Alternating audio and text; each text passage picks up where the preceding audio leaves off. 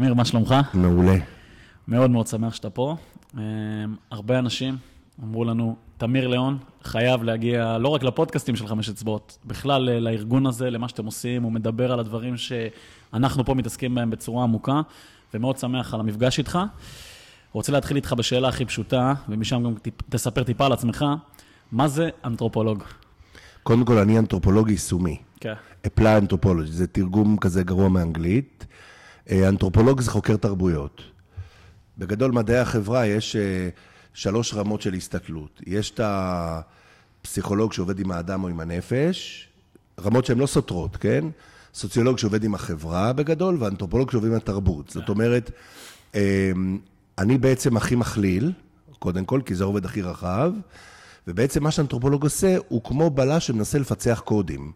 זאת אומרת, יש קודים תרבותיים שאנשים פועלים לפיהם, רובם נסתרים, ואתה מנסה בעיקר דרך שיטות של עבודת שטח, זה הכל עבודת שטח. אתה הולך, רואה את האנשים כמו שהם, כאילו מסתכל, צופה, הרבה פעמים גם משתתף בתוך, ה, בתוך הדבר הזה, ואז אתה עולה, רושם יומני שדה כל הזמן, okay. כן. מנתח אותם, ואז מביא ידע אקדמי, מנסה לעשות הצלבות, ומתוך הדבר הזה מגיעות תובנות.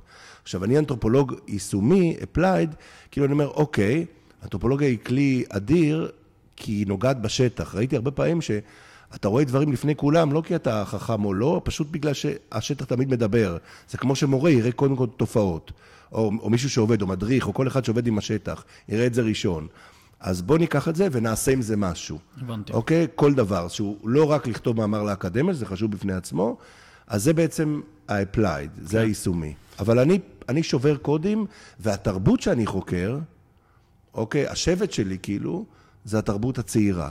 מה זה תרבות צעירה? זה ילדים, נוער צעירים בעולם, אוקיי? והמחקר הוא מאוד הוליסטי. זאת אומרת, כל דבר שקשור אליהם, מעניין אותי. כן. מה זה תרבות? אם אנחנו רגע גם, זה חתיכת מילה תרבות, אתה חוקר אותה, מה, מה זה תרבות על קצה המזלג? תרבות זה, זה שאלה מצוינת, כי אין אה, הגדרה מוסכמת על כולם. כן. יש המון הגדרות, עשרות הגדרות אגב. בדרך כלל ככה ברמה הפשוטה אפשר להגיד שתרבות זה אוסף של כל המנהגים, התנהגויות, או כהרגלים, אה, ואפשר להכניס בפנים הכל. זאת אומרת, קח בן אדם, כל אמ, איזשהו גירוי שקורה לו מהסביבה, זה בעצם התרבות שלו. אם הוא רואה משהו בטלוויזיה, זה התרבות, אם הוא מדבר עם חבר שלו, יש פה דברים של כן. תרבות, זה, זה בעצם כל דבר הכל. שמשפיע עלינו בסוף קשור לתרבות, זה, זה כמעט הכל בחיים שלנו בעצם. שזה מאוד מאוד, גם עכשיו אה, הולכים לזה, כי מבינים תמיד שהשינויים... אה, אתה יודע, זה כמו, אני, אני מקים עכשיו איזה מרכז לחינוך לקיימות בצפון, אז אתה מסתכל קיימות כדוגמה, זה דווקא, אתה אומר, אוקיי, בוא, יש קיימות צרה, בוא נמחזר, שזה בסדר, כן? בוא נמצא פתרון טכנולוגי, ויש קיימות רחבה, שאומרת צריך שינוי תרבותי, אנשים צריכים לצרוך אחרת, זאת אומרת צריך להיות שינוי בכל הדברים. כן. זה בעצם הקטע של תרבות.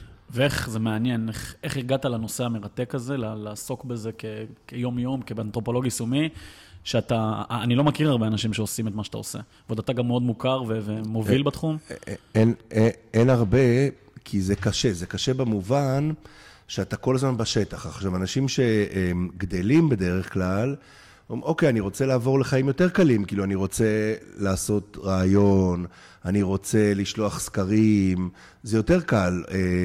כן, כמו חוקר ו... באוניברסיטה, באקדמיה צ... כזה. צריך מאוד מאוד לאהוב אנשים.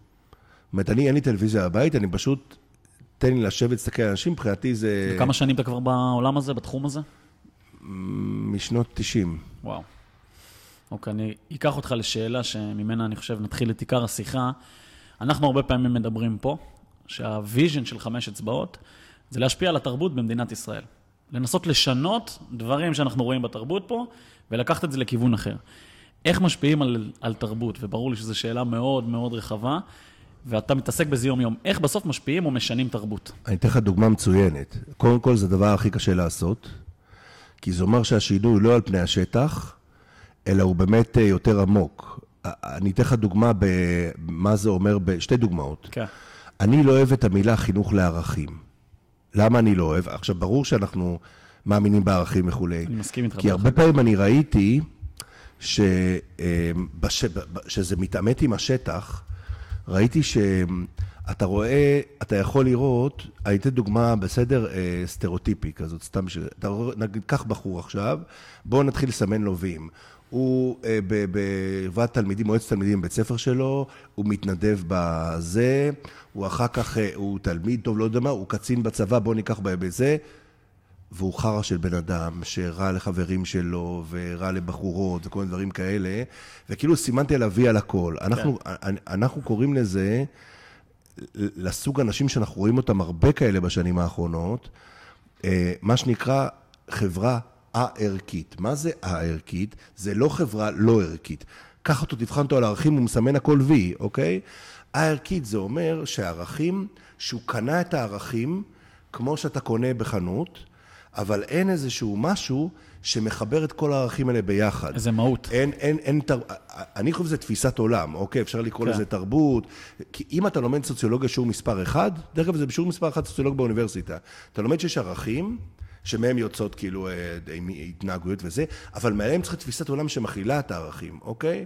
ואז הוא פשוט קנה אותם, הוא צרך אותם, ולא חיבר ביחד. מה שיוצא לך הוא לא טוב.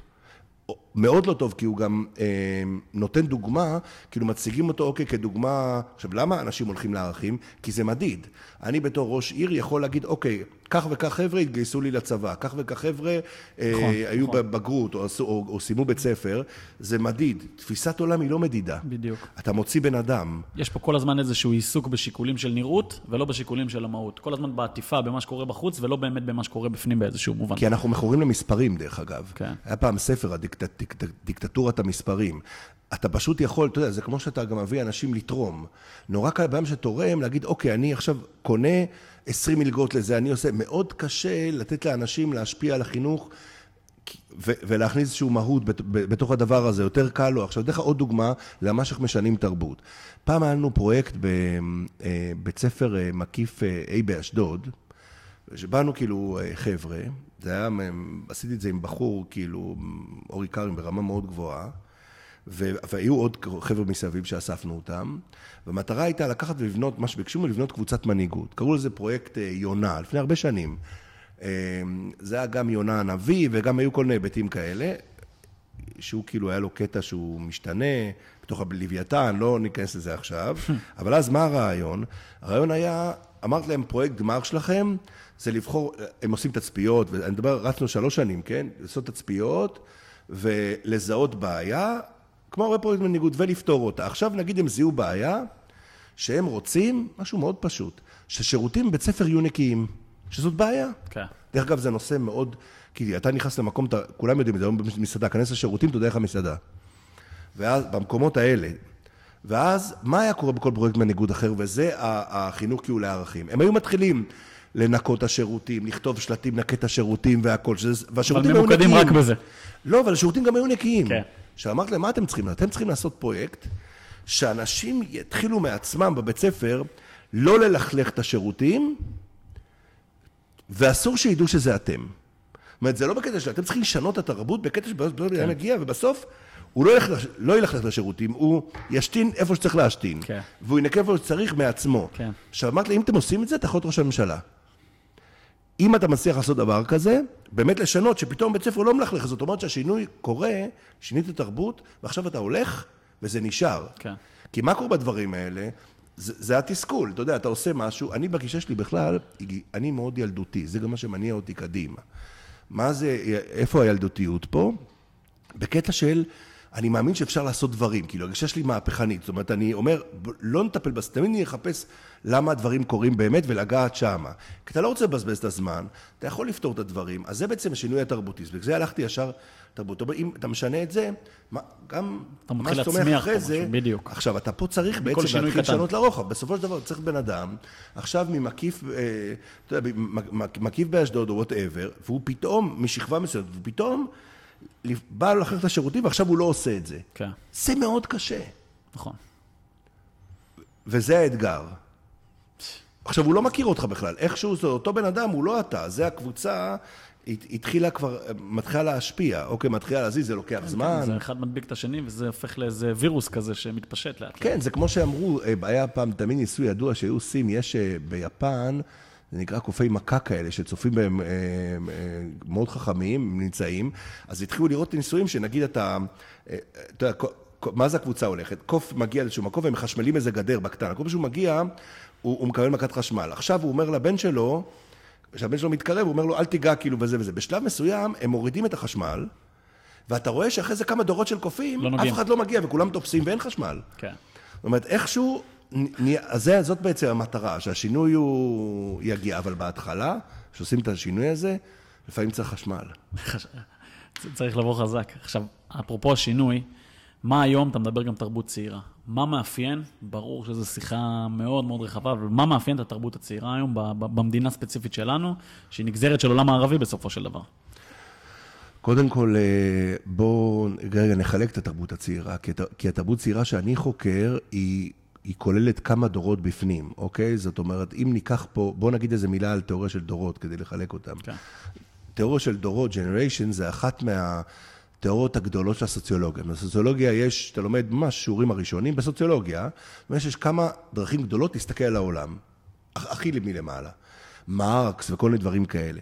אז יש תיאוריה של דורות שהתחילה בשנות ה-30, והיא ככה לא, לא הייתה למטה, ובשנים האחרונות היא פתאום עולה, כי קלטו שזה מראה, מראה טוב את המציאות. כן. עכשיו, דור, כדי להגיד את זה, דור זאת קבוצת אנשים, אם אני אסביר את ההגדרה, אתן את ההגדרה הזאת, אז בעצם הרבה דברים יובנו. זאת קבוצת אנשים שבתקופת חיים מעצבת שלהם, שזה בדרך כלל שנות העשרה, ומאוד חשוב להגיד גם את הגיל, זה לא ילדים קטנים, עברו איזשהו אירוע שרוב הדור עבר אותו וקבע בעצם, הגדיר את הדור. אחרי הרבה מאוד מחקרים קובעים, בגלל זה דור הוא לא מוגדר בדיוק לפי שנים, אלא לפי אירוע. עכשיו, מה זה הדור? אתה אומר תרבות צעירה, מה זה תרבות צעירה? הדור הכי קטן שלנו היום זה דור האלפא.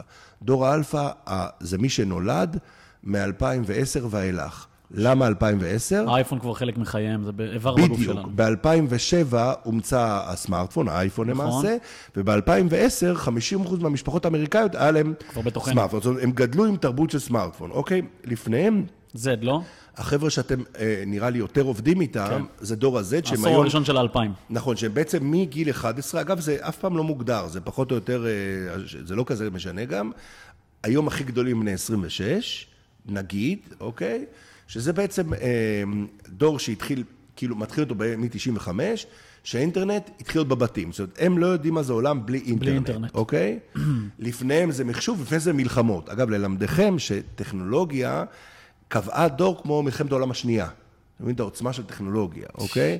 ב- עכשיו, זה הרבה מאוד מחקרים. עכשיו, נגיד אם אני מסתכל, אז אם אתה שואל אותי עכשיו, אתה אומר לי תרבות צעירה, אתה צריך להגיד לי, זה לא זה שונה, הכ- הכל שונה, כן? אבל צריך להגיד דור. האלפא לעומת דור ה-Z, דור ה-Y, כן. אם נגיד עכשיו תדבר על אה, ילדים, עד כיתה ה' נגיד, שזה דור, דור מסוים, שהם נגיד, לדוגמה, הם כנראה הדור הראשון שהוא באמת, באמת יליד דיגיטלי. כן. דרך אגב, הדור, הדור הזה, אם היית, אה, הורה לפעמים תופס אותי, אומר לי, מה, הילד שלי עכשיו בכיתה ג' צריך ללמוד באוניברסיטה.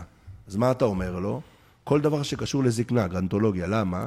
הדור הזה הולך להעמיס על הגב שלו את מספר המבוגרים הגדול גדול בהיסטוריה. בהיסטוריה. זה ה baby boomers, הפרץ הילודה שאחרי המלחמה, הדור שבעצם הקים פה הרבה מאוד דברים. אז הם, זה דור מאוד מאוד גדול, במספרים הם אה, 70 מיליון בארצות הברית, זה מספר עצום, וואו. וכולם מזדקנים, והדור הזה צריך לקחת אותם עליהם. אתה מבין, אז אתה, יש כל מיני דברים, אתה רואה טכנולוגיה, אתה רואה, אתה רואה איך זה בא, אבל מה חשוב להגיד? אני לא יכול להגיד לך הרבה דברים על, על דור האלפא, למה? הם עוד מאוד חדשים? זוכרים, דיברנו על זה שמה שמעצב דור זה אזור יותר גיל ההתבגרות. למה? כי הילדות עדיין, למרות כל הדברים, היא עדיין מאוד דומיננטית. עדיין אתה ילד. ולכן אתה מתחיל לראות באמת מה יצא לך רק ככה ביותר ב- בגיל ההתבגרות. אז אני יכול לדבר איתך על... אז בוא ניקח את זה לדור דור ה-Z, על כן. ילידי 95-6, כן, עד אה, ו- 2010 ומעלה. זאת- כזה, זה כן. אנשים שברגע זה, כן. נגיד, הם עד גיל 26 ומגיל 11. הדור הטכנולוגי, אתה קורא לזה הרבה פעמים דור המסכים, נכון? בכל מיני צורות. קראנו כל מיני דברים, כי זה בעצם דור שראינו אותו חזק. כן. הי- היום אני פחות קורא לזה ככה, כי היום כולם דור מסכים, ואתה רואה שההורים שלהם גם לפעמים הרבה יותר מכורים מהם, או, או, או, נ- כי זה כבש, כי זה מאוד מאוד עוצמתי. אז מה אתה מאפיין בדור הזה, בתרבות אז- של הדור הזה? דור הזה הוא דור מאוד מאוד מעניין. למה הוא מעניין? קודם כל חשוב להגיד מי מגדל את הדור הזה. ובדרך כלל, ההורים מאוד מאוד משמעותיים, תמיד. בדרך כלל, כל דור מגדל שניים אחריו. זאת אומרת, הילד שלי לא קטן ממני בחמש שנים, ולכן מי שגידל את דור ה-Z, בממוצע, כן, זה תלוי איפה אתה במשפחה ואיזה מספר, מי שגידל דור ה-Z זה חבר'ה שהם מה שנקרא דור ה-X, בגיל שלי. אוקיי, נגיד אני היום בן 53, נכון. ויש לי אה, ילד בכיתה י"ב, ילד בכיתה ט', אוקיי, זאת אומרת 18, נגיד 15, וילד בדור האלפא, בסדר? אה, בכיתה גבולי, אוקיי? לדוגמה. ג', ב'. כן, הוא, היי, הוא ממש גבולי, הוא הכי גדול בדור שלו, כאילו, הוא אה, זאת אומרת, מבחינת הגיל. ואז, אבל פחות או יותר, זאת אומרת, בדרך כלל, ההורים של אנשים, נגיד, אתה בן כמה אתה? אני 30. אתה 30, אז יכול להיות ש... לא יודע בן כמה אבא שלך, אבל הוא... 60, בדיוק יפה, 60. הוא מעל 56, אז הוא דור אחד מעליי, זה בדיוק מסתדר גם פה. כן. אוקיי? זאת אומרת, הוא, הוא, הוא baby boomer למעשה, והוא אחד מעליי. זה, בדרך כלל ההפרש הוא פלוס מינוס כזה. מאוד חשוב לדעת מי ההורים. למה? כי... אה, איזה נושא זה. נגיד, ב- נגיד, אם אתה מסתכל פה על ההורים בדור, ב baby boomer, זה ההורים של הדור של... אה, של אחרי מלחמת העולם השנייה. כן, אז זה דור שלמשל עבדו ב, ב, באותה עבודה או במשהו דומה כל החיים. מאוד שנים. הרבה מאוד חיים. הוציאו באופן יחסי מעט על עצמם. כן, היו אוקיי? שמרנים באופי שלהם. מבחינת הזה שלהם, הם באו והם... אה, והילדים שלהם, זאת אומרת, והם חסכו הרבה, גם אם הם עבדו במקצוע לא משתלם, הם חסכו הרבה כי הם הוציאו מעט. כן. היה, זוכר שראיינו פעם את דוד גרוסמן באיזה ראיון ראש שנה, והוא אמר, אני נתתי לילדים שלי הרבה יותר משההורים שלי נתנו לי, כן. אבל ההורים שלי נתנו לי את הכל. מה הוא התכוון להגיד? הוא אומר, יש לי יותר כסף מההורים שלי, אבל אני כבר דור שכבר נוסע לחו"ל, מסתובב כאילו בזה, בגילאים האלה של העבודה, של 40, 50, ו, והדור הזה הוא דור שיותר שמר. היום, ראית אגב בקורונה, שהדור הזה אה, פמפם במשאבים את הילדים והנכדים, לא בגלל שהוא היה עשיר, בגלל שהוא הוא שמר, חסך ועבד, והיה לו פנסיות, אז, אז אבל אתה, שאתה, למה אתה מסתכל על ההורים? כי אתה רואה מה הם חינכו. אז נגיד הדור שלך, שהוא כאילו וואי, נכון. אז אתה רואה, התחיל בבתים הקטע, וזה מאוד משמעותי, של אה, אצל ה baby boomers, שהם התחילו התחיל לפקפק בסמכות. זה התחיל מזה שהם אה, חטפו כאפות בווייטנאם, ביום כיפור, בכל המקומות, שראו פתאום שמנהיגים, כאילו הם יצאו מהסרט שוואלה, מנהיגים של הרבה שיקולים, מה שהיום הוא מאוד ברור, שיקולים של אגו, שיקולים אישיים, ומה שלי, זה נראה איבדו נורא איזה ברור. תמימות זה מסוימת. נראה נורא ברור, כאילו היום להגיד את זה זה נורא ברור, אבל... אבל זה לא היה ברור פעם. אבל זה לא היה, מה, כולם, דרך אגב, אתה, מה שראית אחרי זה, אני חקרתי בזמנו את כל הסיפור של הרייבים, המסיבות טראנס, וראית תופעה בעולם של אנשים שהם אה, לא רוצים לשמוע מוזיקה עם, עם מילים, כי הם ראו שכל החבר'ה סיקס והכל, כולם שיקרו להם. כן. תן לי רק את המוזיקה, דור כאילו, שאיבד ב- אמון באיזשהו מובן. איבד אמון. עכשיו, זה עבר, זה התחיל לעבור, אתה שואל לך את צעירים, זה התחיל לעבור בתוך הבתים. כן. עכשיו, זה כל הסמכות, זה סמכות למורה שלך, אוקיי? זה, זה, זה סמכות בכלל. ו, ו, ונגיד דור ה-Z, הוא כבר ממש חוסר אמון בחברות פרטיות. זאת אומרת, אם אלה דיברו יותר פוליטיקאים, דברים כאלה, אז נגיד שואלים אנשים מדור ה-Z היום, בארץ, האם, לא הפוליטיקאי, המנכ"ל של החברה המסחרית, יעשה את המעשה הנכון, שנגיד המעשה הנכון הוא שהחברה תרוויח יותר כסף, הוא אומר לא, הוא יעשה שהוא ירוויח יותר כסף, גם החברה תפסיד. כמה אחוז מהדור הזה אומרים את זה? 92.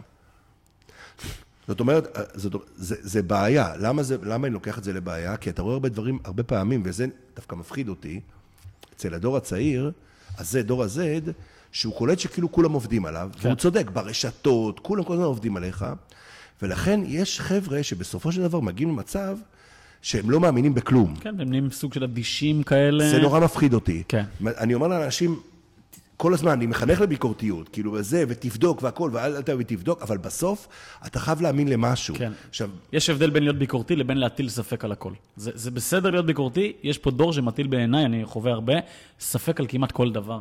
והם לא מוכנים להתמסר לכלום. זה בעצם, נכון, אז אין מוטיבציה, הוא לא נכנס, תמיד יש איזשהו קטע של תמיד הוא שומר על ציניות. עצמו, כן. בזה, ואז, פחד כזה, ואז אתה לא יכול לעשות דברים גדולים. נכון? כי אתה יכול לעשות דברים גדולים, כי הדברים הגדולים שעושים הם תמיד לא הגיוניים. בדיוק. ואתה צריך להיות קצת נאיבי ותמים ורומנטי בחשיבה שלך. תמיד, לא- תמיד לא הגיוניים. זה בסופו של דבר איפשהו, ואתה לא נותן, צריכה להתמסר עכשיו. זה לא אומר שאתה טמבל. תחקור, תבדוק, אבל בסוף, לך על משהו. תן את הלב. וברגע שאתה רואה את, ה, אני אתן לך דוגמה דווקא, שמעתי, פעם לפני הרבה שנים עשינו איזה יום, לגולני יש כל שנה איזה יום שעושים להם, אה, בדרך כלל בשפיים, ככה שהם מביאים, אה, בעיקר לפיקוד. ואני מגיע כל שנה, ובא לפניי אה, נמרוד אלוני, שהוא הבן של שולמית אלוני בזמנו, והוא סיפר שבמלחמת לבנון הראשונה, מה זוכר, כי באתי לשמוע ככה את זה, הם ישבו, בלבנון הראשונה היה, ישבנו הרבה, היה כאילו וילות כאלה וזה, אנשים ישבו שם כאילו לא עשו כלום וזה, ואז הוא ישב עם חבר'ה והוא קלט שכל אחד בווילה הוא מדת אחרת. אחד צ'רקסי, אחד דרוזי, אחד נוצרי, כל הבלגן של לבנון, ויהודים כמובן וזה, ואז הם, אין מה לעשות, כולם יושבים בזה, וכל אחד התחיל לספר מי זה האלוהים שלו. ואז הוא סיפר שהגיע התור שלו, והוא אמר, אני, אני אין לי אלוהים. הוא אמר, כולם, מה זה נבהלו? זאת אומרת, לא היה אכפת להם שהוא יגיד, אני מאמין באבן הזאת. אבל מה זה אומר בן אדם שאין לו אלוהים, שזה מה שאנחנו מדברים, אלוהים כאילו במרכאות. זה אומר, אני עכשיו יכול להוציא אקדח ולירות בך. כן. אין שום דבר, אני לא מוכן לתת לשום דבר, אולי חוץ מההישרדות האישית שלי. עכשיו, ברגע שיש לנו אנשים כאלה, זה אנרכיה. פחד אלוהים. זה אנשים בלי עקרונות, בלי ערכים, בלי אתוס, בלי טאבו, בלי בושה. או, או, שהוא קונה את הערכים, כמו שדיברנו מקודם, את הערכים, כי הוא קולט שזה טוב, זה טוב כן. שיגידו שאני קצין בצבא, בגלל זה... אבל שוב, זה המעטפת שדיברת עליה בהתחלה, ולא המהות, זה לא הבפנים הזה. זה לא הבפנים, ולכן כן. הוא גם לא יעביר את זה אמיתי. אנחנו התחלנו לראות את זה בבתים. יש את השקר, שאתה יודע, שהתחלנו לראות את זה בשנים האלה, שזה בשנים ה baby boomer, שהם התחילו להתפכח. שכאילו חיו בבת אחת את שני הדברים. זאת אומרת, עמדו, היה צפירה, נגיד, נגיד בבית, כולם עומדים וזה, במקרה יוצא, ואז מתיישבים, אומרים, רגע, וכמה יוסי מרוויח, והוא דפק, וכאילו נהיה נרטיב אחר לגמרי, עדיין משחקים איזשהו משהו, כן. ואז הילד קולט את השקר, ו- ואז, מקב... ואז שאלה לאיפה לוקחים את זה, כן? אבל לא נתת בעצם אה, לדור הבא, והבלבול של הדור שהתחיל, שזה לא אשמתו, שהוא חטף את ה... אה, את האכזבה מהמנהיגים וכולי, והיום, עכשיו, דווקא פחות אכפת לי מהמנהיגים, אכפת לי שכאילו בן אדם לא, לא ילך עם המורה שלו. אוקיי? זאת אומרת, אה, באנשים, או עם מדריך שלו, אז תמיד יחפשו את, ה... את הציניות הזאת מסביב, ובסוף הם חייבים להאמין במשהו. כן. זה נורא חשוב. אחרת... שזו נקודה פרקטית חשובה, אני, אני גם תכף נגיע איתך לפרקטיקה. אני רוצה להגיד לך רגע עם מה אנחנו פה מתמודדים ביום-יום עם הנוער שאנחנו עובדים איתו. זה גם הרבה באזורים של השרון. נוער שעל הנייר הוא, הוא מדהים. שנות שירות, מכינות, יחידות מובחרות בצבא, יש להם הכל. אבל חוסר ביטחון תמידי, כמעט בכל דבר. אני אומר הרבה פעמים, הם מספרים לעצמם איזשהו סיפור דמיוני, שהם לא נראים טוב, שלא מצליח להם, הם חיים באיזושהי חרדה. ואני שואל אותך... אני אתן לך פתרון לזה בול. זהו, אז עוד שנייה נגיע. פרקטי, הכי פרקטי. אני שואל אותך, מאיפה זה מגיע כל החרדה התמידית הזאת, הלחץ הזה שהם חיים בו, וגם מה הפתרונות לזה? כיוון שאני יישומי, אני אשאל לך את הפתרון, ואז אני אגיד לך מאיפה זה בא, כי זה בא דווקא מהרבה דברים, אבל הפתרון הוא פשוט. יש תיאוריה שנקראת תיאוריית הזרקור. זה בפתרון, לא בבעיה. תיאוריית הזרקור זה אומר שיש לנו תחושה שכאילו, כאילו יש לנו זרקור, אתה יודע, כמו ב... על במה נגיד, או שתפסו אותך, לא יודע, ברחת כן. מהכלא, כן? כל עליך. ו- ו- וכולם מסתכלים מה אתה עושה. וכולם אכפת מה שאתה עושה, ואם תעשה פאשלה או תעשה זה, זה גם כמובן הגיע מהרשתות, שאתה כן. כל הזמן, כן, בדיוק. ובפועל התברר שכולנו חיים מה זה בסרט, ובפועל אף אחד לא אכפת בכלל מאיתנו. זאת אומרת, לא שלא אכפת מאיתנו, ברור ש... אבל מספר האנשים שבאמת, באמת אכפת להם מאיתנו, מכל אחד אגב, כן. הוא, הוא מעט מאוד. כן. כשהוא הולך לישון בלילה, לא עליך הוא חושב. יש כן, לו את כן, הצרות שלו כן. עם עצמו, ואתה, אל, אל תדאג. וצריך, אני לא יודע אם אפשר כאילו אה, להגיד זה בפודקאסט, אבל כאילו... אפשר, אפשר הכל. צריך לשים זין. לגמרי. זה, זה, לגמרי. זה, זאת אומרת, לך עם הדרך שלך, תבדוק כל הזמן, אף אחד לא אכפת, בסופו של האנשים, את מי מעריכים? את מי שהולך בדרך שלו, my way. בדיוק. וזה, ו, ו, ו, ו, ולאורך זמן. אני זוכר, אני זוכר פעם שאריק שרון סיפר, אה, סיפר... שהוא באמת שם זין, הוא לא ראה אף אחד בעיניים. אריק שרון סיפר שמשה דיין אמר לו, הוא אמר לו תמיד, תעשה, תעשה, תעשה, תעשה, כל הזמן תעשה. העשייה, יש לה משקל, בשלב מסוים היא שוקעת, פתאום אתה רואה כאילו את, את התוצאות, ואני יכול להגיד את זה אפילו שאני ראיתי את זה על עצמי, אני זוכר מתי נזכרתי בזה, שכאילו אתה רץ, רץ בלי לחשוב, אתה רץ, היו לי שנים ממש הרצתי בהרצאות, הרוב אגב לנוער, חמש הרצאות ביום, הסתובבתי עם נהג, שם התמוטט, הייתי מחליף אותו. הוא היה מתמודד מעייפות. כן. ממש, כאילו... ממקום למקום. ואתה רץ, רץ, ואתה חוקר, ואתה מוציא את זה ישר, והכל... ולאט לאט פתאום אתה רואה, כאילו שאתה... עכשיו, איך אתה רואה את זה? פתאום אתה רואה, מה זה שינוי תרבות? זה לא קרה לי מעט פעמים, אבל שאתה... מישהו מספר לך, בטח זה קורה לכם הרבה, מישהו מגלה לך דברים שאתה יודע שאתה אמרת. כן. זאת אומרת, זה עבר את כל הסיבוב, וזה הגיע אליך והוא בהפוך. מספר לך את זה, כאילו זה משהו חדש, והוא רוצה לתת לך את זה, כן. ואתה יודע שאתה התחלת את הסיבוב, או מאלה שהתחילו את הסיבוב. לפעמים זה היה ממש בולט, כי זה היה ממש מונחים שאמרת, כאילו, אז אתה יודע את זה ממש ממך, אבל זה לא משנה ממי זה. ממש. ואז אתה קולט שאיכשהו, העשייה יש לה משקל. מה שאני, המסר שלי, לכו, תבדוק כל הזמן את הערכים שלך, תבדוק שאתה בסדר, שאתה לא פוגע באנשים, שאתה עושה, מה- למה אתה עושה דברים וכולי. אבל לא לספור יותר מדי. לך, תעשה, ולאף אחד לא אכפת. זה כאילו, הק- הקטע הוא שהסטנדרטים הם בלתי אפשריים. תסתכל את הקטע של מה קורה עכשיו עם, עם קטע של הגוף. כאילו, בזה, שכולם מתאמנים והכל, ואתגרים, גופניים כולם נינג'ות. והכל- כול- והכל- והכל בזה, ו, ואין לך סיכוי. לא משנה מה אין לך סיכוי, כי מה שאתה רואה, אתה יודע, אתה, אתה רואה את כל הזמן את ה-the best, שאתה רואה אותם ברשתות, בפתיק ובכולם, ו, וזה גם, ואתה מנסה כאילו להגיע, ווואלה, הקטע הוא גם להגיד, וזה עוד טיפ שאני רוצה לתת בעשייה, אחת האמירות הכי חשובות, יש פסיכולוג, ש- פסיכולוג ידוע אמריקאי שנקרא ויניקוט, כאילו בעבר, והוא טבע את המושג בזמנו, הוא דיבר על האימא. זה מושג, אני היום נותן הרצאות לילדים על אהבה, רק בי"ב, י"א, בגישה מאוד אה, אחרת, ועם הרבה טיפים. הוא טבע את המושג, האימא הטובה דייה, אוקיי? Good enough. הוא דיבר על האימא, אנחנו מחליטים. האימא הטובה דייה זה לא אימא שכל הזמן הילדים שלה והכל, זה דווקא אימא שלפעמים מתסכלת את הילדים שלה. זה, אימא- זה לא אימא רעה, כן? שאומרת לפעמים לא. אבל זה אימא ש... כן, ואומר- ש- שמחברת אותך למציאות. כן, זה אימא שבסופו של דבר, כשאתה יוצא, זה לא אימא שכל הזמן והכל לפעמים, ולפעמים אין לה כוח אליך והיא אומרת לך את זה. כן. ואנחנו לוקחים את זה בכלל. עכשיו, אנחנו רואים את זה גם, כל דבר שהם עושים, אתה צריך לדעת, הסוד, ראיתי פעם איזה סלונג כזה, ש- good enough, it's the new perfect, כאילו. נכון, זאת אומרת, זה, ה- נכון. זאת אומרת, איכשהו לדעת מתי זה מספיק. ואם אתה מעבר, אז אתה כבר בכלל, הלכת למקום שהוא לא קשור. מספיק טוב, מספיק טוב. זה טעות שאנשים עושים בזוגיות. אתה תופס, בגלל זה אני מדבר עם הילדים מראש, כדי לא לתסכל. אתה, אתה רואה את האנשים, ואז נגיד, אתה שואל, אתה שואל אותה או אותו, מה, תני את הדמות שאת רוצה להת, להתחתן, או וזה, או אותו. כן. ואתה רואה שהם שופכים לך כל מיני דברים, אתה אומר, וואלה, מה הקשר? אין שום קשר בין הדמות שאתה מחפש. מה שחשוב שהוא, זה החיבור ביניכם, שזה יתאים ביניכם. זה ה-good enough. זה בכלל לא חשוב איך, כי רוב הדברים השתנו. איך הוא נראה ומה הוא עושה. הולכים תרגיש. להשתנות, ויותר מזה, יש נגיד, אה, הרבה שאמרו לי, נגיד, אה, נגיד שמעתי הרבה בחורות, הדבר, וגם בחורים דרך אגב, הדברים שהכי אהבתי אצלו, שהתחתנתי, זה הדברים שבדיוק עכשיו אני לא אוהבת. הדברים משתנים, זה, הקטע הוא, כן, איך דווקא. קורה החיבור, איך זה מתאים. וה... כי כל השאר ישתנה. עכשיו, זה בכל דבר. תדע מתי לעצור, אוקיי? וזה נורא קל לפספס את זה. אתה עובד מאוד קשה, מתי צריך לעצור ולהגיד, לא, אני לא בא, למה?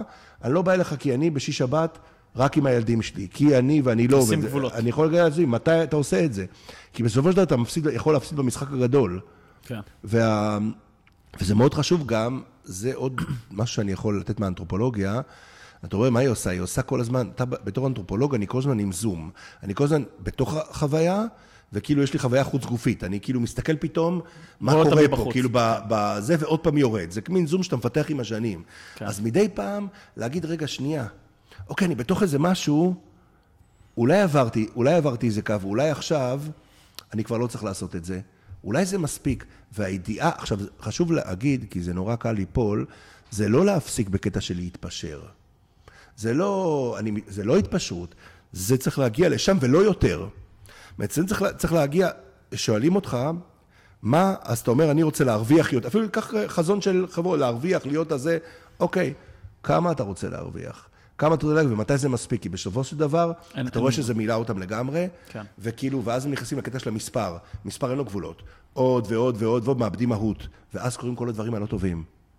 כן. אני רוצה רגע להכניס אותך לראש של... אני, אני נכנס לתפקיד האימא, שהיא חברה שלך מאזור לב השרון, ובא אליך, תמיר, הבן שלי, מדור ה-Z, חרדתי, קם כל בוקר, לא רוצה לצאת מהמיטה, עכשיו, עכשיו יש לו הכל בחיים.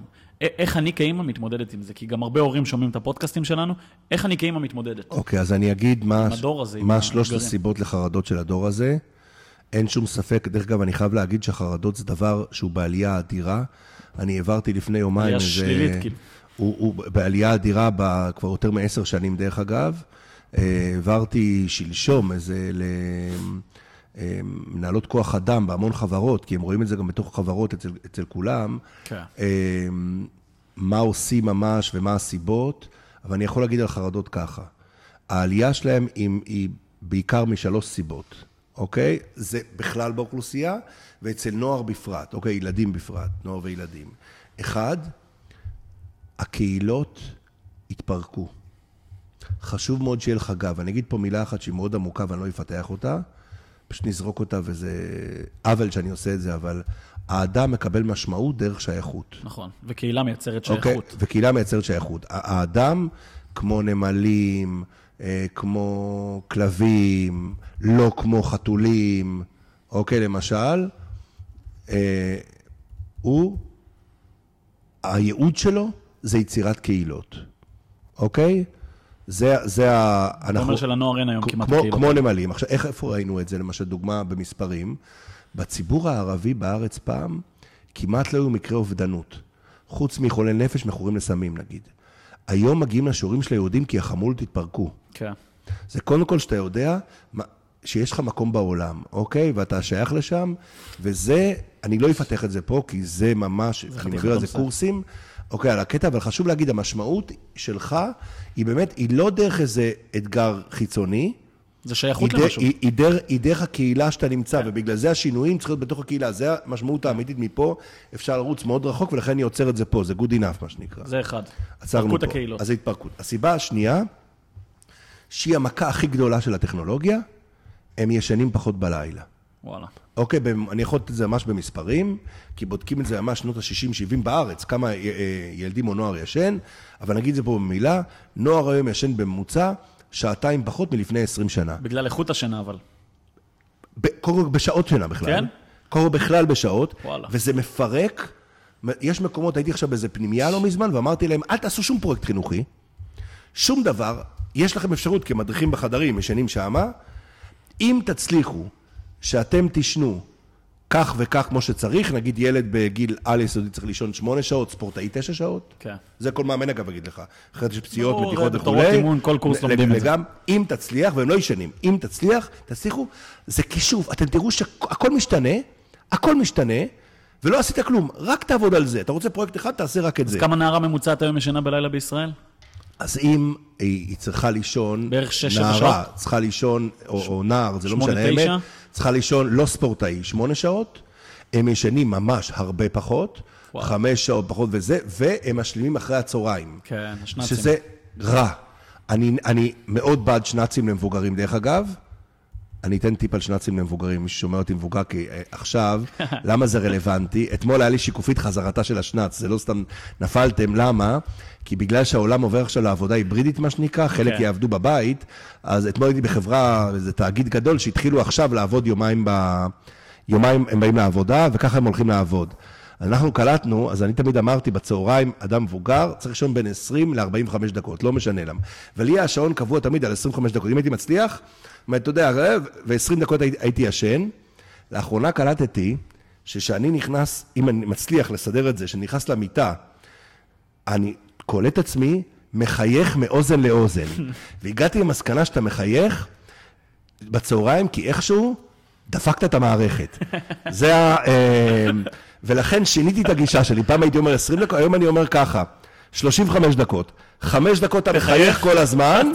ואז כזה חצי שעה, וזה, ואתה מתחיל לראות שזה אה, התחיל להיכנס. כן. זה התחיל להיכנס, צוותים הולכים לישון ביחד, כאילו הולכים, נותנים צהריים לילדים, הייטק. לילדים והכל וזה, הולכים, עכשיו זה מרים לך את כל החדר, זה מרים לך את כל ההורות. לגמרי. עכשיו, למה הגעתי לשינה? לא נפתח את זה יותר. שינה היא כמו שריון. לא ישנת, אתה יותר חדיר פסיכולוגית. ברמות הגבוהות, אגב, של החרדות, הם גם לא נרדמים. ואז... מהלחצים, מהחרדות. מהמחשבות. בדיוק, ואז הרופאים אומרים להם, עדיף שתיקח כדור שינה, שזה לא אותה שינה דרך אגב. ברור. עדיף שתיקח כדור שינה, כי אם לא יהיה לך את הבייס לא, את- של השינה, לא יהיה לך חוסן. כן. זאת אומרת, קודם כל, עכשיו, הם לא ישנים בגלל הטכנולוגיה ובגלל האור הזה וכל מה שאנחנו מכירים, אבל בעיקר בגלל הטכנולוגיה. ופה חשוב להגיד שאתה מפסיד. ברור שאתה גם מפסיד ביולוגית ולזה, ודרך אגב, היום יותר ויותר אנחנו מבינים, יש יותר ויותר מחקרים לכמה דברים השינה מקושרת. ושיש, אני אגיד את זה רק במילה, יש כל מיני, אני מנסה להגיד את זה בצורה כאילו, טיפה יותר כאילו שטחית, יש כל מיני מנגנונים בגוף שמופעלים לפי השעון הביולוגי. הרבה יותר משחשבנו, יש על זה מחקר אדיר. דברים שבכלל לא חשבנו שקשורים. אה, זאת אומרת, אתה, למשל, ראו את זה כי התחילו לראות אנשים שישנים אותו מספר שעות, אותה רמה, אבל בשעות היום. אנשים עבדו משמרות במפעלים, וראו שהם הרבה יותר חולים, מחלות קשות, למרות שהם ישנים אותו דבר. ולעומת כאלה שישנו בלילה אותם שעות באותה עבודה. כן. זאת אומרת, פה, זה, אז קודם כל, הקטע של להשתייך, ובמשפחה והכול. דבר שני, השינה. הדבר השלישי... אבל שנייה לפני זה, על השינה, הטיפ שלך זה להוציא את המסכים? זה מה שגורם לשינה להיות פחות טובה בדור הזה? קודם כל, להכניס את זה למודעות חזקה של הבית. שצריך לישון. ואני אומר, הרבה פעמים לנוער, כשאני מדבר איתו על זה, אני אומר לו, אל תאמין לי. בואו תעשו ניסוי. אל תאמינו לי. תעשו ניסוי שלושה ימים, כי אולי יום ראשון זה לא מספיק. שלושה ימים אנחנו עושים חשבון כמה הם צריכים לישון. נגיד, אני, מה שואל אותם, איזה שעה אתם מקיימים? נגיד, אומרים לי שבע בבוקר, סתם דוגמה. אומר, אוקיי, בן אדם פה שומע אותי, אוקיי, על יסודי, והוא לא ספורטאי, זה אומר, עכשיו תוריד מהשבע, שמונה שעות, 11 אתה ישן, לא הולך לישון, ישן. ישן. אוקיי? כדי לישון ב-11, ואם הוא ספורטאי עוד שעה, 11, תנסה בשעתיים לפני, לא להסתכל בטלפון, תסתכל בטלוויזיה, אפילו במחשב, כי בדרך כלל יש למחשב את זה, לא בטלפון. עכשיו, יש בטלפון את המסנן אור כחול, שימו, זה עובד 15 אחוז. כן. אוקיי, זה לא פותר את הבעיה, אחרת זה לא היה לנו, פשוט הייתי אומר את זה וגומר. אוקיי, זה קודם כל, ואל, ו, ותנסו. תנסו לעשות את זה שלושה ימים. ותעשו את זה ביחד. אני יכול להגיד לך שעשינו ניסיונות בארץ, בכיתות ה'-ו', שבאנו, עשינו פרויקט שרק המחנכת יודעת. המחנכת מודיעה להורים, הם עושים ביחד, עכשיו קחו את הטלפון לפי השעות, שאין אין טלפון לילדים, הם לוקחים, הילדים למחרת באים לבית ספר, עכשיו רק המחנכת יודעת מה הפרויקט. המורים המקצוענים שואלים, הם לא יודעים, מה קרה בכיתה? כל ה vibe משתנה, אתה רואה את הקשב, ילדים פחות רבים, כי יש לך יותר אוויר, אוקיי, בזה, יש לך יותר אורך רוח, כאילו, שינו את הכיתה למחרת, אחרי יום. כן. והם אומרים את זה כאילו, היה היום יותר טוב. הם לא יודעים למה, הם לא יודעים שיש סיבה מאחור, זה פשוט עובד. כן. וצריכים, ונורא קל להתפתות. עכשיו, הבעיה פה היא מת הטלפון, כי יש לך כל הזמן גירויים, אתה יודע, הם נרדמים עם הטלפון על הפנים, ב- האור הזה או עושה רואים משהו, להוציא. אז זה, אז זה הקטע עם השינה. והשלישי? הדבר השלישי, ילדים כבר רואים דברים ויזואלית שהם לא אמורים לראות. כן. זה. אני מראיין ילדים כבר כמה שנים על הסיוטים שלהם בלילה.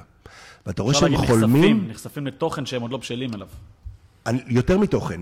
זה ממש תמונה, זה image, זאת אומרת, אמ, זה נקרא, במי שחוקר visual, זה נקרא החתמה.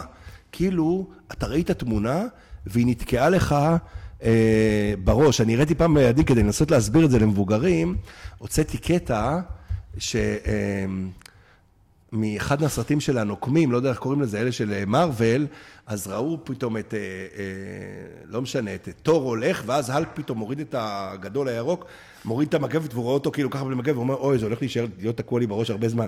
כאילו, אז מין קטע כזה, אבל ככה זה עובד, הם רואים image ואתה רואה שהם חולמים עליו בלילה. אני מראיין אותם על הסיוטים שלהם. חשוב להגיד שהקטע, השילוב הזה, וזה מאוד חשוב מה אתה רואה, שזה יותם, זה ממש אימג'ים, ואתה... אה, עכשיו זה מתחיל בגיל, ואז זה מעורר חרדות. עכשיו חשוב לי להגיד עוד משהו על חרדה שהוא קריטי. יש, הורים כדי להתמודד חייבים להבין שני, שני דברים. א', מתי מה שהם, מה שהם עושים לא מספיק, וצריך ללכת לטיפול, כי זה לא מספיק. מתי הגבול? הדבר הראשון הוא מה זה בכלל חרדה. ו, וחשוב פה להבדיל, כי אה, בין חרדה לפחד, יש המון הבדלים, אבל בגדול, המון הבדלים. פחד הוא רציונלי. נכון. אני רואה נמר, אני מפחד. עכשיו, זה טוב שאני מפחד. כי זה שאני מפחד, ואתם יודעים את זה יותר ממני, הגוף. שלי מתחיל אה, להיות גיבור על, הוא מתחיל להפריש קורטיזול, אדרנלין, כי עכשיו אני צריך או להילחם בנמר או לברוח ממנו, אוקיי? עכשיו, מה זה חרדה?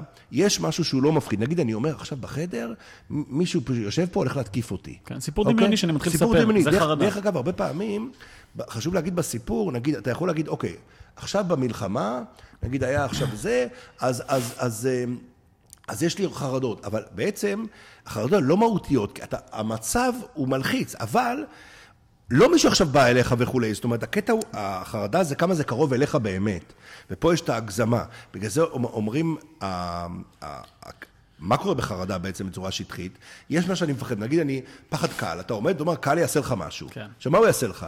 כאילו, ב, ב, זה בגלל זה אומרים לאנשים שיש להם פחד קל, תדמיין שכולם עם תחתונים, כי אז זה מצחיק, הם לא יכולים לפגוע בך, הם לא מסוכנים. כן. זה מה שתמיד אומרים לאנשים, דמיין ב... אה, ב... אגב, אני, השיטה שלי בקהל בכלל, אין לי אה, זה, כי אני מדבר בכלל עם עצמי, אני מבחינתי מדבר עם עצמי, אני לא רואה אף אחד.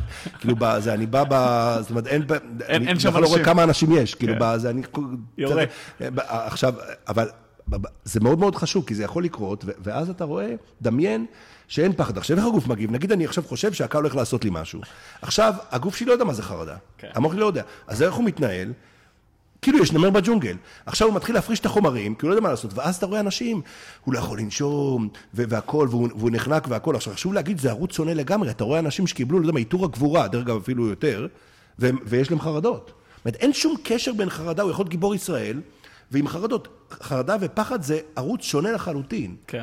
עכשיו, אמ, ברגע שאתה מבין את זה, אני אתן לך דוגמה.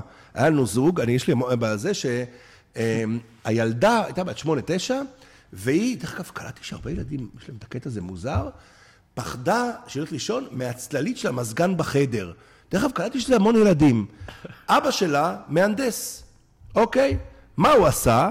קיצור, נחסוך את הזמן, הילדה יכולה לתקן את המזגן אצלך בבית. כאילו, היא יודעת לפרק להרכיב מזגנים עד הסוף, לגמרי יכולה, יש לה עבודה בחיים. אוקיי. האם היא מפחדת די מהמזגן? כן. כן, כן. והיא יודעת לפרק את המזגן. כי הוא לא התייחס- עזר לה להתמודד עם הבעיה. הוא, הוא הלך, עכשיו, זה כמובן מטוב, הוא בא לפ... הוא אמר, כל "אוקיי, ההורים פחד." מתכוונים לטוב. זה, פ... זה פחד. כן. הילדה יודעת מה יש במזגן, היא עדיין מפחד, כי אין קשר, זה ערוץ אחר. ממש. עכשיו, מה, אוקיי, אז מה עושים? דרך אגב, הצבא מתמודד עם זה כבר כמה שנים, אני מנחה בצבא איך מתמודדים עם חרדות, אנחנו גם? מתעסקים עם הצבא בזה. אתה, אתה רואה כאילו, מפקד אומר לחייל, תעשה משהו. והחייל אומר לו, לא רוצה. והמפקד חושב שהוא מסרב. יכול להיות שהוא מפחד ולא נעים לו, ואם הוא אומר לך עם שני חבר'ה שלך, הוא הולך. ופתאום צריכים לראות מאיפה זה בא, ואתה בכלל גם לא מבין איך זה קשור. יש לי איזה המון, המון קטעים בצבא שעולים, אתה ממש רואה בדברים... עכשיו, למה זה לא מסתדר? כי כאילו, זה לא הגיוני. אז מי שלא חושב על זה, מפקד שאין לו בראש שיש דבר זה כמו חרדות, הוא, הוא לא מבין, ו... כי זה באמת לא הגיוני, זה הכל דבר... עכשיו, הבן אדם שלו חרדות, יודע, הרי הם לא, לא טמבלים, הוא, הוא מכיר תופעה, הוא יודע, הוא יודע שזה עולה, הוא יודע, הוא יודע הכל, גם לא נעים לו להגיד. כן. דרך אגב, היה מחקר, וזה בתחילת הקורונה, של אוניברסיטת חיפה, אה, ממש בהתחלה, באזור מרץ שזה התחיל, על קנאביס. והם. בכלל בכל האוכלוסייה. ואחת מהשאלות הייתה, וזה עוד דבר שחשוב להגיד עכשיו אה, אה, לנוער, אחת השאלות הייתה, זה אגב נעשה על כל האוכלוסיות, לא דווקא על נוער, דווקא הממוצע היה 20, גיל 29. האם אתה משתמש בקנאביס כדי להוריד את הלחץ, את הסטרס שיש לך מהקורונה, זה קורונה מכל דבר אחר? ברור. 55 אחוז אמרו כן באיזושהי עוצמה. אנחנו רואים היום שהרבה בני נוער, כדי להתמודד עם החרדות שלא נעים להם, כאילו, בזה, הם מעשנים. עכשיו, גראס. עכשיו, מה קורה? זה כמו, מה הגראס עושה לחוסן שלך? זה כמו, זה בדיוק כמו שאני עכשיו, בואו נדבר על סטריאוטיפים, הומלס ברוסיה, חורף וקר לי. מה אני עושה? שותה וודקה. מה הוודקה, מה האלכוהול עושה? מחמם אותי. נכון. אבל יחד עם זה, הוורידים שלי מתחילים לה, כאילו להתקרב לאור, אוקיי, בזה, ואז אני מקבל את הקור, ואז אני כופף ומת מקור. כשהם מעשנים, לא תמיד אגב בזה, הם כאילו מרגישים יותר טוב. אבל זה נורא רגעי. מוריד בצורה משמעותית את החוסן. בטח. הם חוטפים יותר חזק חרדות ברור, אחר כך. מאוד יותר ואז לחוצים. מה שמדהים זה עוד פעם לעשן. כן, כן. ואז הם נכנסים, מה שנקרא, תחלואה כפויה לעוד בעיה. וכדור שלג, לעוד בעיה בהרבה סוף. מאוד דברים. וזה אגב מאוד מאוד נפוץ עכשיו בארץ. כן. עכשיו, למה? מה קורה עכשיו? עכשיו ספציפית בארץ, אם אתה רוצה... אני בדקתי את זה. הרמתי טלפון לכמה קופות חולים, קופות חולים יש להם מרכזים, אפשר להגיע לזה בקלות, ש, של בריאות הנפש, זה גם חרדות שמטפלים לא אה, רק עם, זאת מטפלים רק בנוער וילדים, זה מופרד במבוגרים. הרמתי טלפון, אמרתי לכמה גדולות, אמרתי, אוקיי, יש לי ילד, המצאתי איזה סיפור, שהוא זה, אני לא מבין, אבל נראה לי זה חרדות, זה מה שאמרו בטלוויזיה, זה מאוד דומה, מה אני עושה? זרקתי איזה סיפור, אמרו לי, טוב, יש פרוצדור, צריך אבחון והכל וזה, ואז היא אומרת לי, הראשונה, קח בחשבון שייקח לפחות חצי שנה עד שהוא יראה מישהו. צלצלתי לשניים, חצי שנה, הלכתי לערים, תל אביב נגיד, אומרת לי אחת שמונה חודשים. עכשיו, הילד שלך יש לו חרדות עכשיו. אז אני אומר להם, רגע, אתם זורקים אותי לפרטיים, אוקיי? רק לפרטיים, לא דרך קופת החולים. היא אומרת לי, כן, יש איזה משהו באמצע. בקיצור, אה, שמממנים, בקיצור, גם הפרטיים מוצפים. זאת אומרת, היום, אה, כשאתה כהורה מתחיל לקלוט, קודם חשוב להגיד משהו על חרדה להורים, בכלל, חרדה זה חושך. זה חושך. זה פגיעה קשה באיכות החיים שלך. כן. אם לא תעשה משהו לגבי חרדות, יש שני דברים שהן קורות. א', הן מתעצמות, אוקיי? וזה מתחיל להיות חרדה מהחרדה. ב', הן מדבקות, וזה נורא חשוב. הורה מעביר אל הילדים, אחים מעבירים אחד לשני, ילדים מעבירים אחד לשני בצורה מאוד כן. מאוד נפוצה. אז, אז אני רוצה להגיד לך על זה משהו שאני חושב שזה גם ייקח אותנו לסוף של השיחה. הנוער הוא באיזשהו מצב חרדה. אני חושב שהרבה מההורים, אני חווה הרבה הורים במצב שהם חרדה, כי הם גם לא נותנים לילד להתמודד.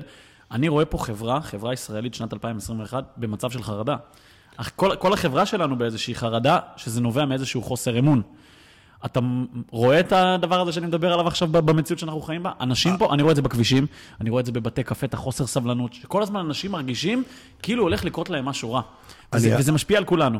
אתה פגעת בול, אני לא יודע בדיוק ב, ב, עם, עם, בסיבה, אבל אנחנו כמה שנים מדברים על, על הקטע של תרבות חרדתית. אתה מתחיל לראות שמתחילים לקבל החלטות, אגב, גם בחברות פרטיות, גם במשפחות, שחרדה מתחת לפני השטח, וכאילו אנשים שהם לא, מתחילה להניע החלטות. כן. ואתה ממש רואה בצורה משמעותית, את זה מתחיל להיכנס ואתה קולט את הסימנים של החרדה, איך היא נכנסה לתוך ההחלטה.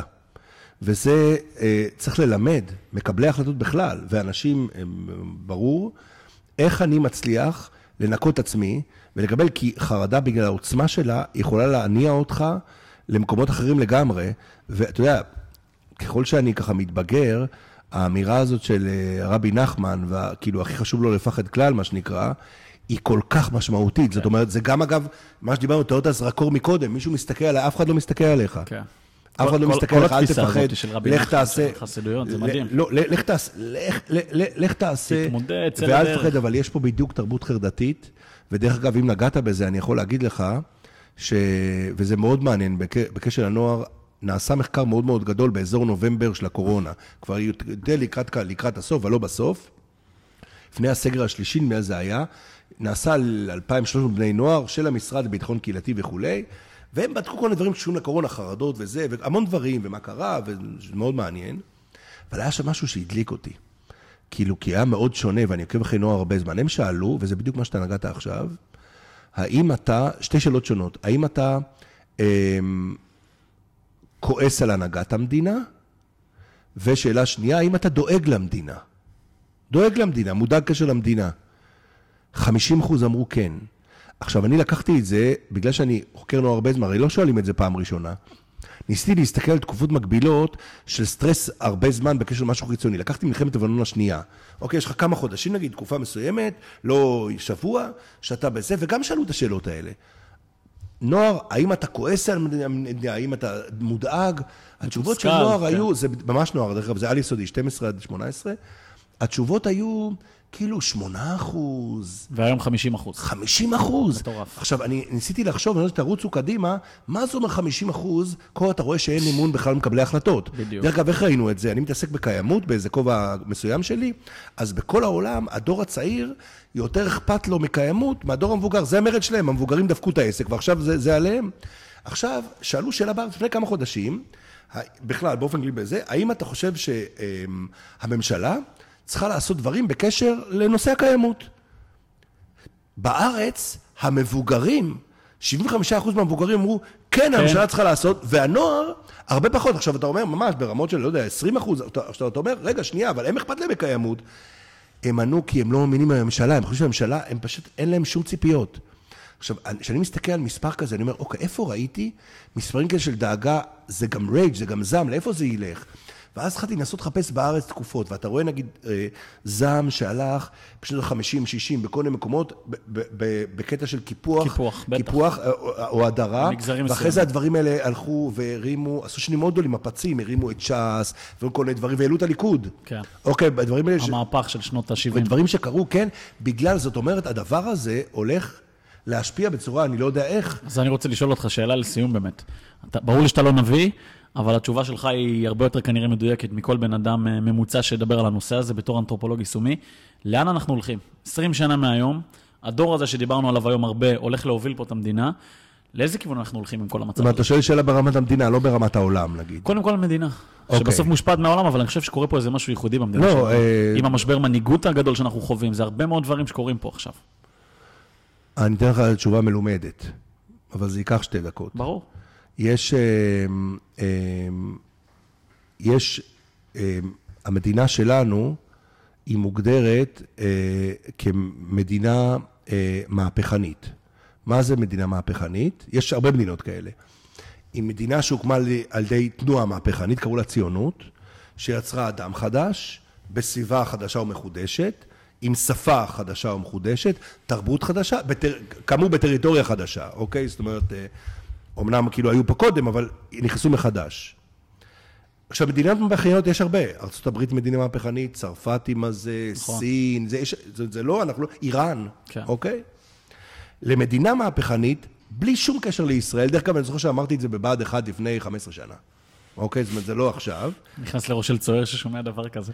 מדינה מהפכנית, יש לה אה, אה, כמה שלבים בהתקדמות שלה. כן, באבולוציה. וכשהיא מצליחה להשיג אותם, היא מתחילה להגיע למה שנקרא יותר שגשוג, כמו ארצות הברית, מקומות ככה זה. שלב ראשון זה שלב ההקמה. רצים. רצים, רצים, לא חושבים, רצים, זה בן גוריון, חלוצים, רצים. הדור המקים. רצים, יש בעיה, מזיזים. בעיה קשה, מזיזים, לא מתמודדים. הדור השני, זה הדור הבונה. זה אה, נקרא, זה, סליחה, אני לא מדבר בדורות, אני מדבר על שלבים. שלב ראשון זה הקמה, זה גם הולך על דורות. שלב שני, מיסוד, אוקיי? שלב מיסוד. זה השלב שבו מתחילים, בארץ שלפעמים עושים, הייתה פעם, יש אה, בחורה שכתבה ספר, פעם דיברתי איתה על זה, אה, אה, עינת וילף, היא הייתה חברת כנסת בעבודה פעם, עבודה בפ- עם פרס, כתבה ספר מקימים לוחמים ואנחנו. היא אמרה, אוקיי, בא הדור שהקים, בא הדור שכאילו לחם ושימר את זה, ואנחנו, מה- ואנחנו? מה- מה מה קורה איתנו? תפקידנו? ב- זה ספרון קטן, דיברתי איתה על זה, פעם נפגשת, אבל חזק. אני מכיר את זה יותר בתיאוריות. עכשיו שזה המיסוד, מתחילים לעבוד ולפתור את הבעיות שלא יתמודדו, ואז אתה מתחיל לראות יותר ויותר דברים שאי אפשר להתחמק.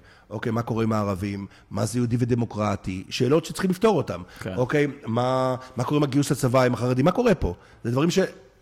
בעיות, מי שיש לו עסק כן, יודע, מה קורה עם או היישוב של משפחה, מרכז הארץ העמוס? יודע- יודע שאתה חייב. לפתור בעיות, לגמרי. הבעיות לא נגמרות. השלב השלישי הוא שלב האכזבה. עכשיו, זה בילט אין במדינה מהפכנית. וואלה. אוקיי, עכשיו, אני זוכר לפני 15 שנה, נגיד שדיברתי על זה בתקופות האלה, אמרתי שאני רואה אותנו עכשיו בין המיסוד לבין האכזבה. איפשהו בשלב עכשיו באמצע. כן. עכשיו זה נכנס יותר חזק, ה-50 אחוז אה, אצל הנוער, בסקר הזה הראה, זה שאנחנו הזאת. נכנסנו לאכזבה. עכשיו, חשוב להגיד, זה בילטין. עכשיו, את שלב האכזבה הוא שלב, ופה אני אהיה עכשיו אה, רע, שבהרבה מדינות הגיע למלחמת אחים. פיזית. אוקיי? בארצות הברית. נכון, זה היה בשלב הזה. צרפת זה היה מאוד, מאוד מהר יחסית, הורידו למלך את הראש, כאילו ב- מאוד מהר, ב- איראן מה- זה הגיע בסופו של דבר לזה שאחים נלחמים באחים. עכשיו, אם זה לא פירק את העסק, הם עלו משם בטירוף. כן. זאת אומרת, זה השלב שהוא שלב שצריך להיות עם המון אחריות. זה שלב שצריך אה, להבין מה חשוב. אתה יודע, אני, ואני אתן פה טיפ.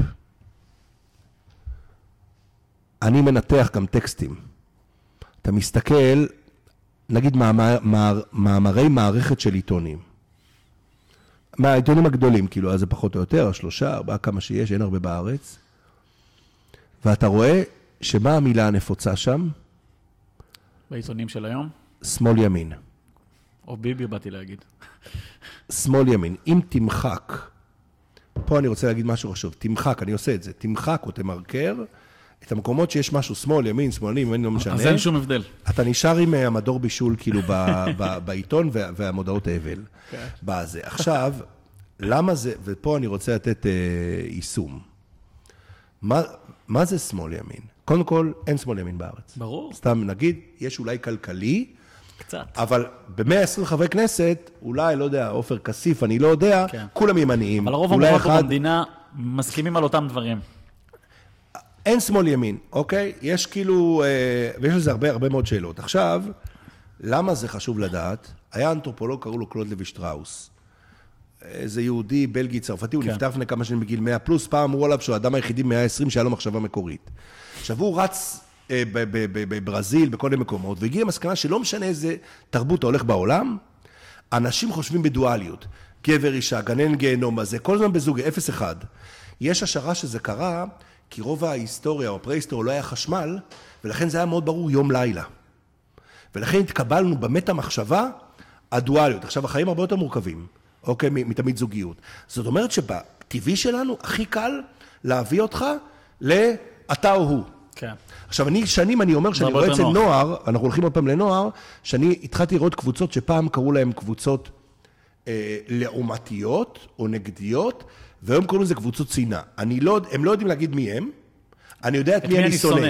בלי שהוא יגיד מי שונא, הוא לא יודע מי להגיד מי הוא. כן. זאת אומרת, נגיד, אני לא, אני לא אוהד הפועל, אני סתם מדבר בזה, אני זה- שונא מכבי. זה חיים של נגד, לא של בעד. לגמרי. עכשיו, מי, אני רוצה להגדיר, מי שלא מצליח לדבר, מי שאומר את המילה שמאל או ימין, הוא הבעיה. כן. אני רוצה להגדיר את הבעיה. אם אתה לא מצליח לדבר בלי להגיד שמאל ימין, בלי להגיד. עכשיו, כשאני בודק את האנשים, בכאילו שמאל ימין, יש יש איזה חבר שהוא אחראי אה, באזור השומרון, לא רוצה ככה יותר מדי, אחראי על נוער הרבה מאוד שנים, אנשים שקשרו את הקשר שלהם עם הנוער.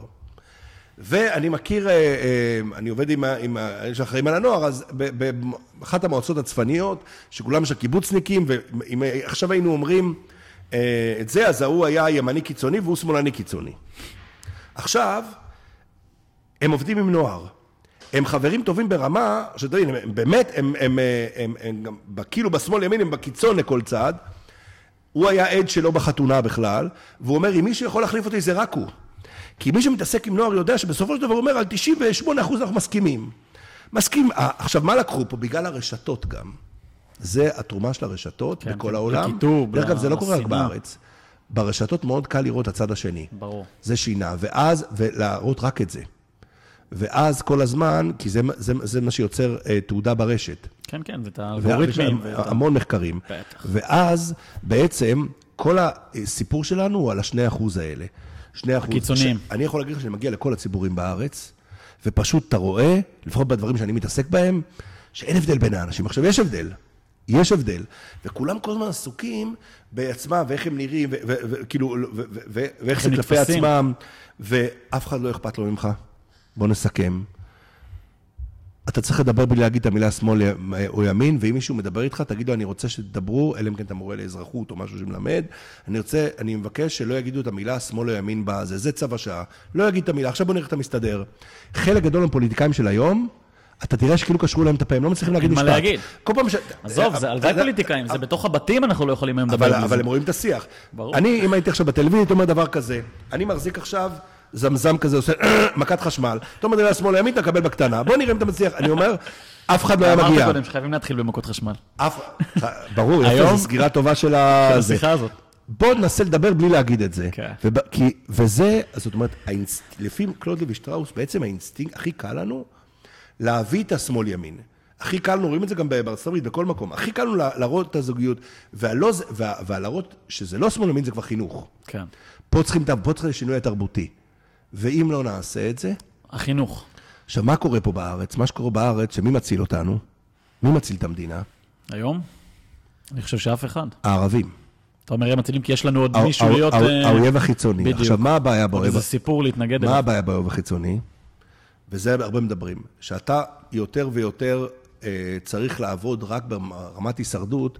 אתה יודע, ספרטה זה הלוחמים הכי טובים, נכון? איך מנצחים, מנצחים את ספרטה? נותנים להם כל הזמן מלחמות. כל הזמן. כל הזמן כאילו מה שהם רוצים. ובסוף הם מתפרקים. אוקיי, בזה, כי אין מהות. נכון, לא כי מתעסקים. המהות הוא לא... הוא, פ, פתאום אה, מתגונן למלחמה, אבל המהות היא לא להילחם. קצת מה שקורה פה. ואז אתה צריך לדעת, זאת אומרת, אם בסופו של דבר, ואז, כי אין מהות. הצבא הוא דבר מאוד חשוב, אני הייתי קצין בצבא, אני בצבא, אני מעודד לגיוס כל הזמן ועושה זה, אבל הצבא הוא צבא ההגנה לישראל, לא לשכוח את זה, ומטרתו היא לאפשר את, ש... את שאר הדברים, שנעשה מה שאנחנו יכולים לעשות. אגב, אני מאוד משיחי. זאת אומרת, אני מאמין שיש לנו פה תפקיד. דרך אגב, התפקיד שיש לנו פה, אה, להערכתי, זה לא סתם שה-0.0% מהאנשים נמצאים פה, תופסים את המדיה העולמית אה, בצורה, כן. כבר הרבה, הרבה מאוד שנים, זה לא סתם בדלתות. אני מאמין שיש, אגב, התפק... אתה אומר כיהודים שהם 0.2% מכל אוכלוסיית העולם. כבכלל האזור, לא שזה... לא רק יהודים. כן. בזה. עכשיו אני אספר לך עוד משהו ככה, סקופ. לפני הרבה שנים, הייתי איזה כתבה בעיתון. סתם כתבה בעיתון, אתה יודע, זה, מישהי ממש הלכה איתי. אה, כתבת מאוד אה, ידועה, היא אחר כך הקימה את, יש אתר שנקרא המקום הכי חם בגיהנום, דרך אגב. אתם מכירים את הביטוי? כן. אוקיי? שזה גם דבר שצריכים להעביר אותו חזק. חזק מאוד. והיא מה שלחה, ואז היא כתבה, זו הייתה כתבה מרכזית כזאת, ואחרי זה פנה למזכיר הממשלה, של אולמרט. אה, ועובד, ושהוא אדם מאוד מעניין, יש לו גם אני חושב שהוא לימד גם היסטוריה ככה בהתנדבות בליד על דעתי, אם אני זוכר נכון. והוא קרא לי, והייתי בטוח שהוא רוצה לדבר איתי על uh, כל מיני דברים קטנים שהיו בכתבה, איך מתמודדים, כל מיני גורמי סיכון, אבל הוא אמר לי, אני רוצה שתבנה אתוס חדש למדינת ישראל. בדיוק, לאיפה הולכים? הוא אומר, אוקיי, הבנו ציונות, לאיפה הולכים? עכשיו, הוא פנה לאנתרופולוג שיעשה את זה, הוא לא פנה למשרד פרסום שיצניח, וזה בדיוק תרבות החינוך לערכים. תהיה... תהיה את זה, תהיה ככה, תהיה... אלא באמת בוא נבנה אתוס גדול שאליו הערכים יתחברו. עכשיו התחלנו לעבוד, ואז תפסו את אולמרטי המעטפות, ומדינת ישראל אין אתוס. יכול להיות אתוס למדינה הזאת, כאילו בעידן שאנחנו חיים? עכשיו, אני אגיד לך מה אני הצעתי לו. אוקיי.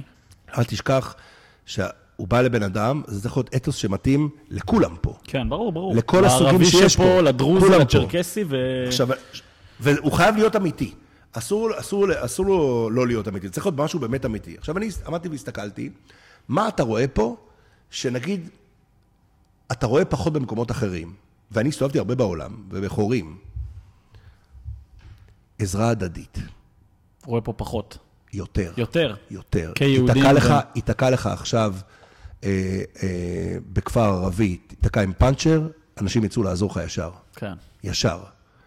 כנ"ל חרדים, כנ"ל, כנ"ל בזה, כל מקום. יש פה קטע יותר ממקומות אחרים, יש לזה גם כל נסיבות. אני אומר לך, אתה יכול להיתקע, ואני אומר לך בתור אה, רמה אישית, אתה יכול להיתקע באיזה כפר בצרפת, אנשים עוברים לידך, עוברים לידך, בזה, פה.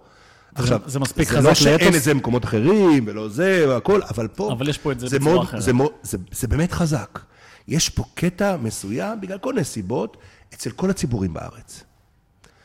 ואמרתי, בוא נתחיל כאילו משם. עכשיו, זה, זה משהו מאוד מאוד חזק להיאחז בו. זה, לא אמרתי את זה אף פעם, כאילו, אני אומר את זה עכשיו. ובאמת, איפה, איפה אנחנו מתחברים והולכים? ובואו נגדיר עכשיו, קודם כל אין שמאל ימין בדיבור. נגמר המילים האלה, עכשיו יש חמש שנים שהן אסורות לדיבור. אלא אם כן, ומישהי פעם אמרה את זה, אמרה, מה זאת אומרת? אה, נזכרתי מי זאת.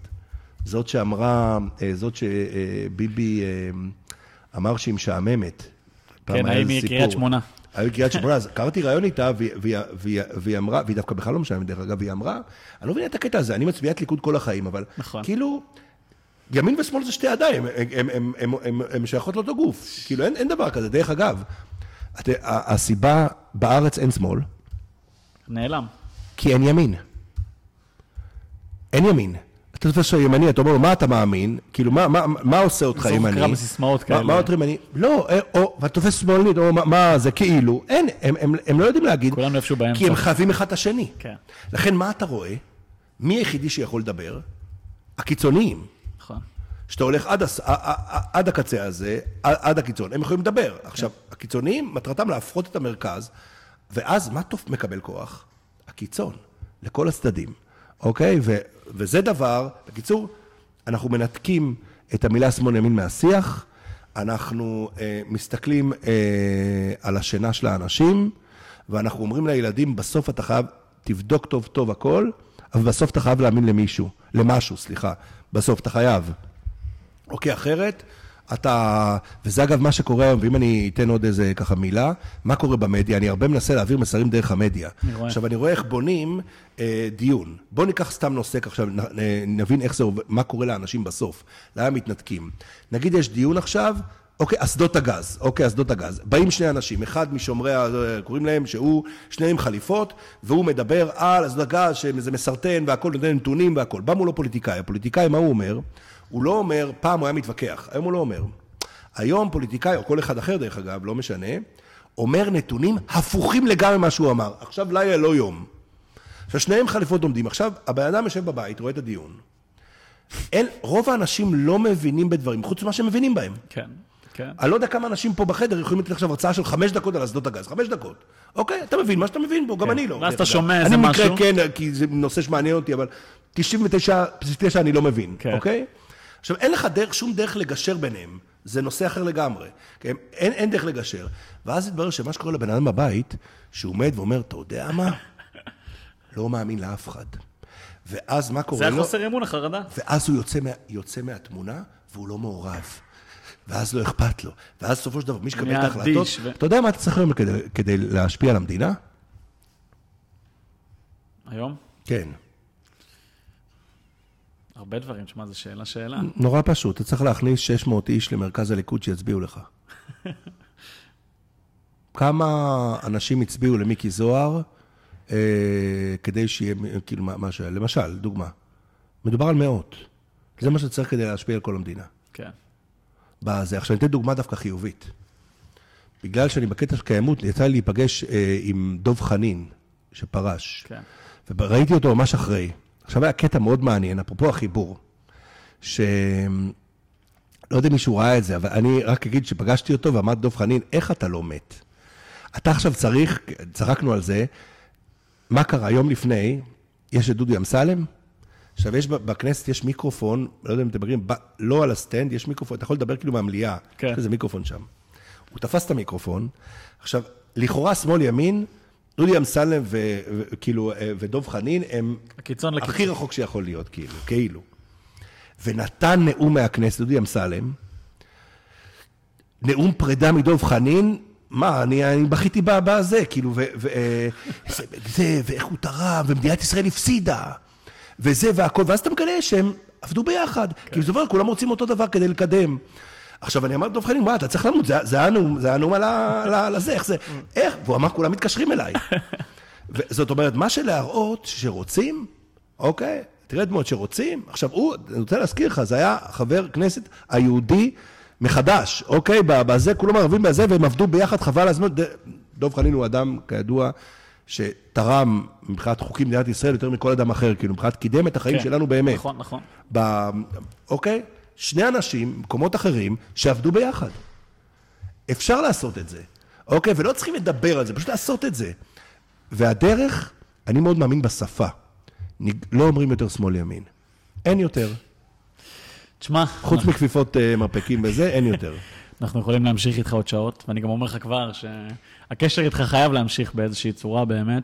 פרק מדהים, אני ישבתי פה מרותק. תמשיך במה שאתה עושה, אני מקווה שגם אנשים כמוך יגיעו לעמדות אה, שישמעו אותם, אה, ו- ו- ו- ואנשים מכל הסוגים. להגיד לך באמת תודה על הזמן הזה, והערכה גדולה. תודה.